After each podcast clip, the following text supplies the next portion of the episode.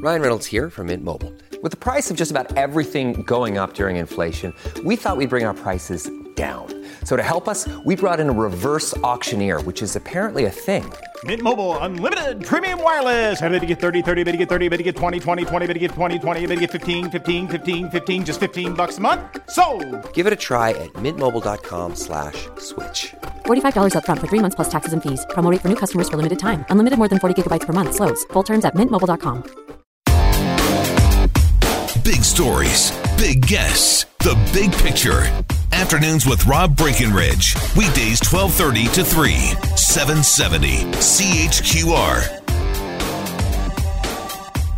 So yesterday was Councillor Evan Woolley, who was chair of the city's Olympic Assessment Committee, tabling that motion that was going to be debated, will be debated today to cancel the plebiscite. Councillor Woolley's not been an Olympic opponent. Uh, but his words yesterday to the effect of there, there is no deal here, there is no way forward here, did one emerge last night? This is what Councillor Woolley uh, said this morning. Uh, this was uh, just going into the meeting earlier today. I have a hard time seeing how I'm going to get to yes on this. Um, I appreciate all the hard work and due diligence that everybody's done. I'm as disappointed uh, as anybody uh, that we are where we are today. So it, it feels like we're still in, in kind of a really murky situation. What is it going to cost in taxpayer dollars to host these Olympics? $3 billion, $2.8 billion, 2.7, 2.5, maybe more, maybe less. What's the city of Calgary's contribution? $700 million? Is it $370 million? Is it somewhere in between? The figure that the bid corporation has put out, Calgary 2026, says 2.875 billion. 51% of that from the federal government, 24% of that from the province, 13% of that from the city. Well, you don't need to be an economist to realize that 51 plus 24 plus 13 does not equal 100. So I, I, want to try to understand these numbers a little bit better, and I know our next guest has been trying to do the same. Trevor Tombe, Associate Professor of Economics, University of Calgary, uh, Research Fellow with the School of Public Policy. Trevor, thanks for joining us here today. Oh, thanks for having me. Great to be here. Uh, okay, so do these numbers seem credible to you? So I, that's really tough for me to say. I mean, these are very similar to the numbers that we knew the public funding requirement was from the draft plan that the bid corporation put forward. What we learned really last night was the split between the three levels of government. And, and there have been changes uh, on the order of 100 million uh, here or there. Uh, so the 2.9 billion that we found out last night is about 100 million less than the 3 billion that we thought was required in the draft hosting plan. Uh, and council had some questions around that this morning, and it seems like they've made some changes to the amount of housing units that would be required, changes to where certain venues would be located, and whether or not that bus barn would need to be moved. And um, they've also thought about the costs associated with the Victoria Park and Stampede kind of infrastructure access improvements. Those are things that are going ahead anyway uh, whether or not the games uh, is here or not. So that's maybe not a cost that's directly related to the games. Uh, so, so, there's a lot of kind of moving parts here, uh, for sure. But the the numbers just on their face are n- not really all that inconsistent with what we've seen up to this point. Because it seems like some creative accounting. And I mean, there, there was a lot of time spent on trying to understand this $150 million mm-hmm. because depending on what we need it to be, it's, it's either a cost, an Olympic cost, or it, it represents a savings. That's I mean, right. can it, can it be both? Well, this is because the federal government wants to only match dollars that the city and the province puts in. So it'll fund half of the public sector contribution. So the more things that are classified as public sector costs for the games, then the higher the uh, federal contribution will be.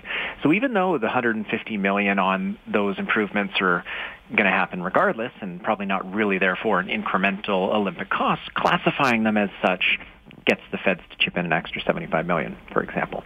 And then there's uh, another component here, 200 million, to cover uh, a, a, defined contingency. So it's kind of like an insurance plan that uh, they're hoping the city will be able to buy to try and buffer uh, against cost increases on the order of 200 million. And then the feds would be matching that full 200 million, even though they're hoping they'd be able to buy the insurance contract for only about 20 million. Although there's questions about whether or not they could. Yeah, which is maybe a question for an actuary as opposed to an yeah, economist. I, I, exactly. I have no idea whether they could or not. so it's, but it's on paper as a $20 million cost, but a $200 million asset. Right. Uh, in that if cost overruns do eat up to that $200 million level, then the city's not contributing that. The insurance company would. But does it seem as though the city is, is on the hook for cost overruns? That's that's tough to say. I mean, the original estimates put forward by the bid corporation did include a, a lot of built-in contingencies. I mean, the 5.2 that we originally uh, saw, or that that we talk about often, that could be as low as four and a half, give or take, if there are no cost overruns.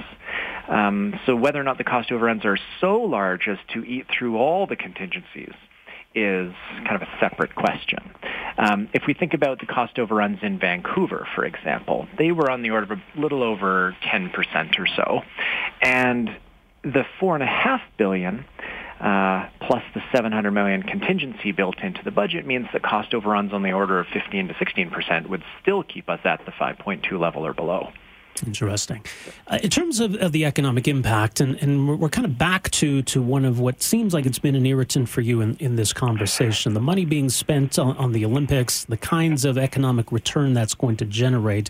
W- what's bothered you about what you've been hearing?